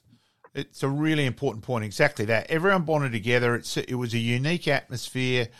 Um, you know, a unique experience. experience. Really, and even yeah. I actually went out to Unley for the Collingwood training on Sunday morning. Got asked upstairs to Sturt's new facility, which is absolutely fantastic. Yeah. Um, and yeah, just things like that. It, it, was just a goodwill vibe with so many things. Yeah, I, I as I said, I just it's just a massive. We're just blessed that we were given the opportunity. I think, and, and if we hopefully we keep it next year and hopefully, therefore, I would say that the canteen at the scoreboard end gets the same treatment as the canteen did at the other end would be fantastic. Yeah. So yeah. we'll wait and see on that one. Yeah. Mate, we have to ask. Uh, there's probably some games that stick out in your mind. Uh, let's start with the baseball. Is there one particular baseball game that sticks out for you over the years? I think there were numerous things that happened in baseball one night, Tony Harris handed me a, a, bat and put me on home plate and threw a few balls to me, and I didn't hit one. I didn't hit one ball. And he was only just lollipopping him, and I said to him, mate, this is, there's something going on here. But anyway, that stood out. So yeah. that showed me that I wasn't a baseballer. and then um, there was a there was a final one night, and there was a guy called Craig Watts Yes, Goodwood Saints yeah, footballer. Yes, yes. Big burly. Yep, yep. Yeah. And so he was. I reckon he was a lefty. Yes. Correct. And he's so the bases were loaded, maybe, and it was the end. It was in the ninth innings, and Adelaide needed a run to win. And Watts has stepped up and he's pumped this ball down the Western Grandstand line, and it went over the home run fence and it bounced in the driveway and I think might have even hit the wall of the RSL, wow. which is a massive, right. massive hit. And Adelaide got up. There was that. There was there's some of the personalities in baseball were fantastic over the years. And then, the and then obviously we'll, we'll, split the next question into two here. The SANFL, some key highlights from the uh, the SANFL days. I reckon the SANFL there was a there was a um, Nord North game, and myself and Gavin Goodfellow were in the race. We were at, we were at the southern end in the tunnel, I think, and it was coming on half time, and there was all this commotion, and there's a guy called Christian O'Brien. Yes, windscreens. Yep. Yeah, big Obi. You know, he um, we saw Obi pumping. His legs were pumping. He was going 100 mile an hour and he's running towards the race. And I, I thought, was maybe he's got to go to the toilet. But you know, in the bottom of the race, it was on, and you remember, you, you probably both remember it. It was, it was a massive blue in the race, in the players' race. I certainly and, remember the Nord-West one with Bodie and uh, Collins. And I remember the Nord Centrals one down yes, down the, the southern end, yeah. yeah. Yeah. Yeah, Northern Centrals. I remember a game in well, and that was another one was Northern Centrals in 2000 when Centrals were making their run to their first premiership, and it was on a Friday night, and David Walk, I think, was the general manager, and South were playing West at Adelaide Oval. And so a lot of the cops went to Adelaide because I think they got better sandwiches and whatever.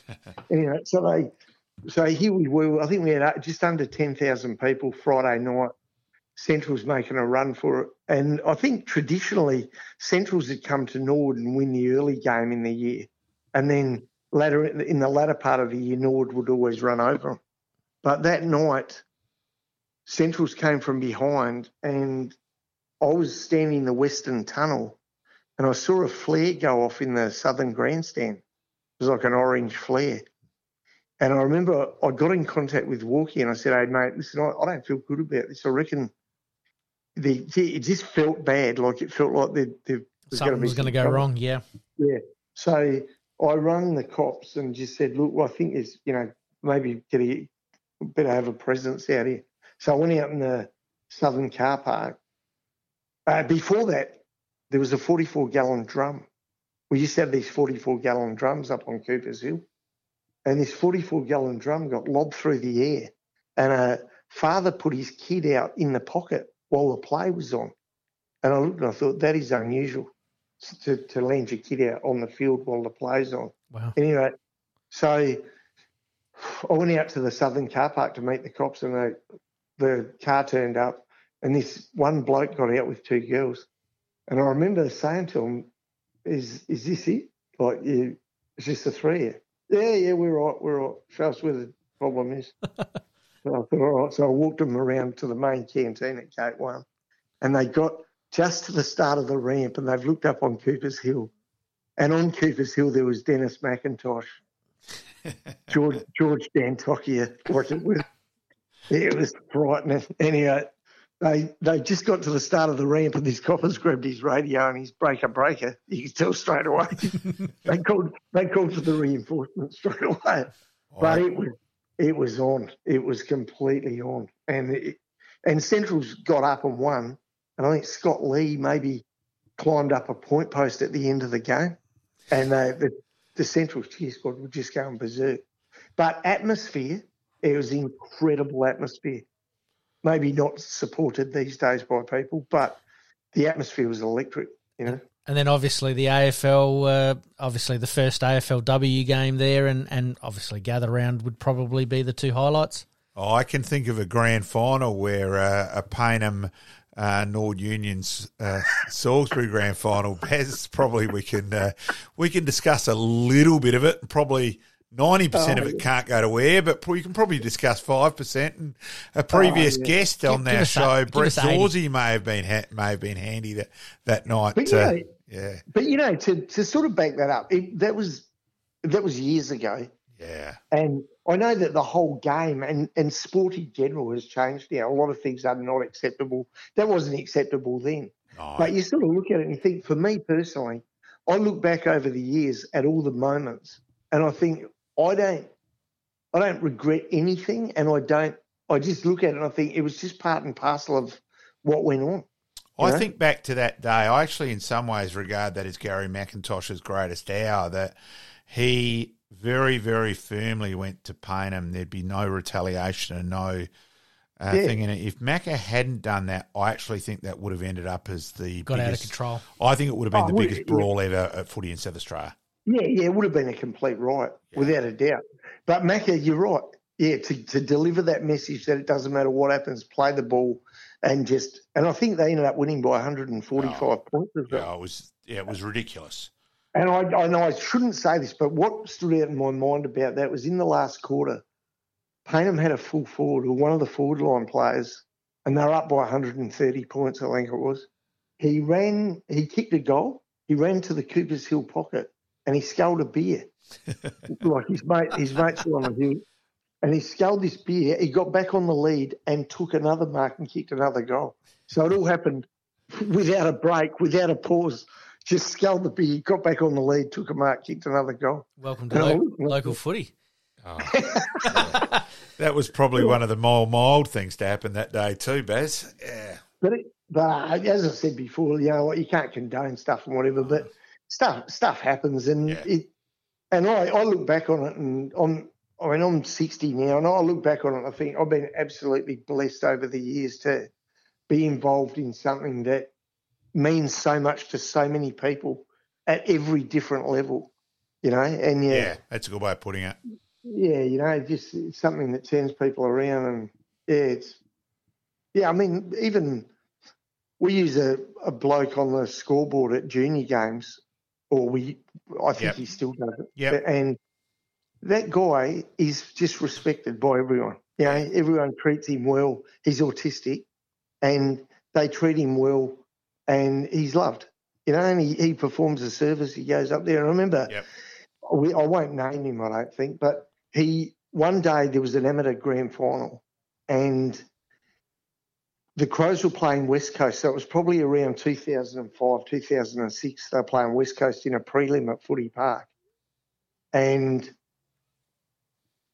this bloke, the game ended and the Crows and West Coast had a later finishing time, so the amateurs finished, and it was nearing dark at Nord, and Vinny's up on the scoreboard and he's he's updating the AFL scores That's right. point, Yeah. point for point in the dark. And the families who are waiting for their kids, they're just looking at me and go, What's the story with this bloke? And I said, Oh, he's just in the moment, you know, he's sort of Yeah. he's got it all happening. So there. Well, mate, But- we uh, we have to say thank you for uh, preparing um, not a fantastic ground at Nord Oval, but in general the uh, the the gather round really brought out the best in the old girl. Uh, 122 years um, old, and she looked uh, at her peak. Really, Well, I, I just once again like it had less to do with me and a lot more to do with a lot of other people, you know. No. I, I just I just played a role, but there was Nah, so Baz, many take your great- hour. Take your hour, No. mate. Thank you. so, Thank so you. Thank you. efforts. Thank you. That's the words No to be spoken, Baz. No worries, boys. All right. Thanks for the chat. Thanks, Baz. thank you for joining us and giving us your insights into uh, a bit of turf care at the Nord Oval. No worries. Thanks, Good Baz. luck. Thank you, mate. Ciao. Bye. And we've just been talking to Barry, and Barry was fantastic in just letting us know the intricacies that happened around a ground that not a lot of people know about. And that was a big part of why why we decided to get him on.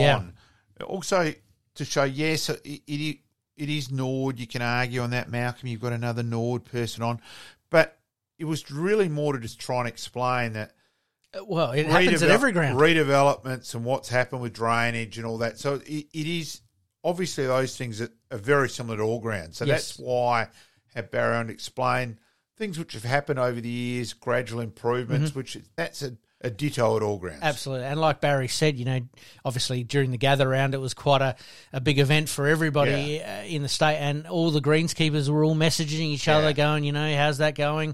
Do you need help with this? Uh, can I can I be of assistance? And that fraternity that uh, that is born out of events like this, that they can back it up. And if uh, the uh, gather game does get moved to another suburban ground over the next couple of years, I'm sure the same thing's going to be happening. Exactly. That they're going to lean on Barry to say, hey, uh, you know, what did you find work well? What didn't work so well? And, and, and assist us. And then the curators from the Adelaide Oval, obviously, uh, the AFL would have had a bit of a say in, Yeah. in, in, in that, in helping out. But they were more than willing to share some of the, the not the secrets, so to speak, but sh- share some of the secret herbs and spices to, to make Oh. things work smoothly. And Damien his team there, Damien Hough and his team, yeah, just fantastic. And yeah, they are a close knit community. That group. Yep. There's a few, you know, and that's it, it is such a passion, Mm-hmm. the turf industry that some of them that's Oh, well. very a- much their life. And from a lawn, lawn bowls. me, yeah. From a lawn bowls point of view, Yeah. it is. It's a talking point every weekend. oh, Um, uh, we didn't uh, touch on this with uh, with Barry, but um, the Adelaide Oval, uh, we, didn't quite touch it with him, but we'll talk about it. The Adelaide Oval held up extremely well after having six games on it, and I said it would. Yeah. Oh, yeah, people going on about it, I said, no, it won't be a problem. and Honestly, the amount, they've got it down pat so much. Their drainage is so good yes, and all that. Was never going to be a problem. So let, us look at it. The first couple of days, beautiful conditions. Uh, the Thursday night, they thought that we might get some rain. It ended up being 20 odd degrees yeah. and, and a perfect night. Uh, Saturday was uh, not too bad early on, but Saturday night, it absolutely bucketed to the point where you're like, wow, is the Oval going to come up Sunday for the double header? I looked at it and went, there's no difference. It's no. unbelievably how well those guys did. No, and their drainage, as I said, it, it is fantastic. It is the best turf in the country, Absolutely. that ground, and it showed it. And, and let's rewind. We'll, we'll, talk to the turf community while we're, while we're giving them a bit of praise. Ed Sheeran concerts were held on all the major ovals uh, two weeks before the start yeah. of the season. They were able to get those grounds up for round one. Exactly. And now you've got a, a, an oval that's played six games in a weekend, and it's held up beautifully well. It's just a great effort from those guys. Yeah, and let's remember those six games. It's really not much more than what reserves and league Saturday, Sunday, and that. So it's I, I had no doubt whatsoever yep. it wasn't going to be a problem. Look, it looked fantastic. It held up fantastically, and I think it was another big tick, uh, not only for the gather round staying in SA as well, that the uh, ovals can handle the uh, the traffic. All right, so. mate. Let's move on to happy days. Happy days.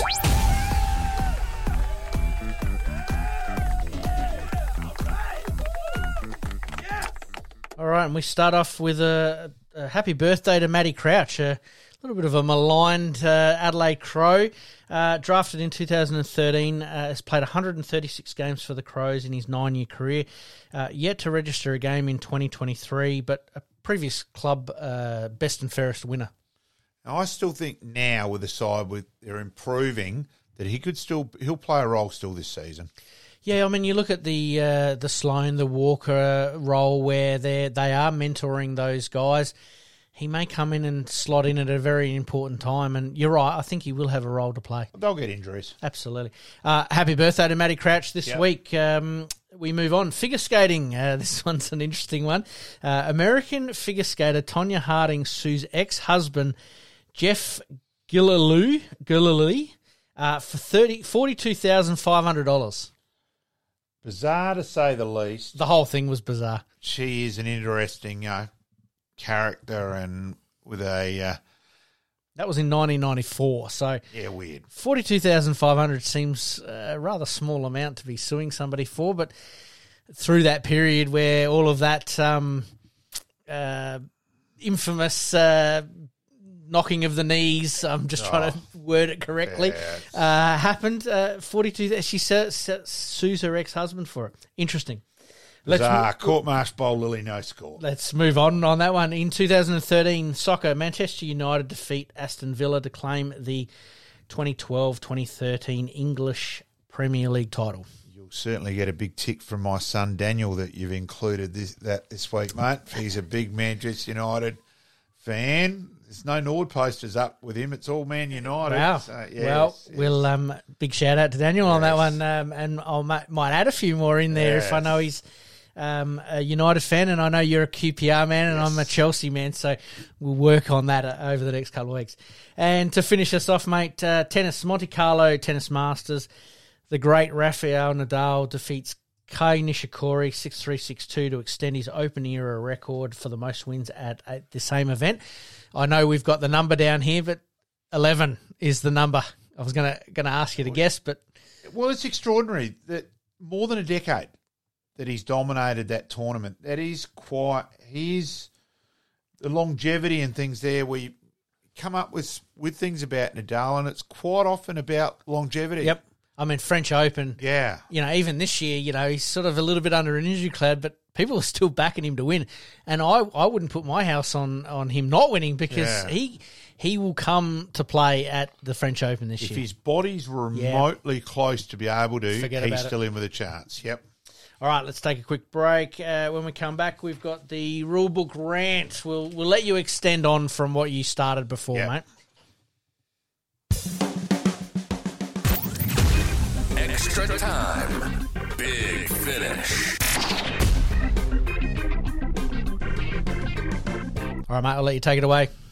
As I mentioned earlier, really dark with with Essendon. And uh, I had interviewed uh, their CEO Craig Vozzo last Friday at lunch. So Craig may have received a couple of text messages about Essendon in that regard.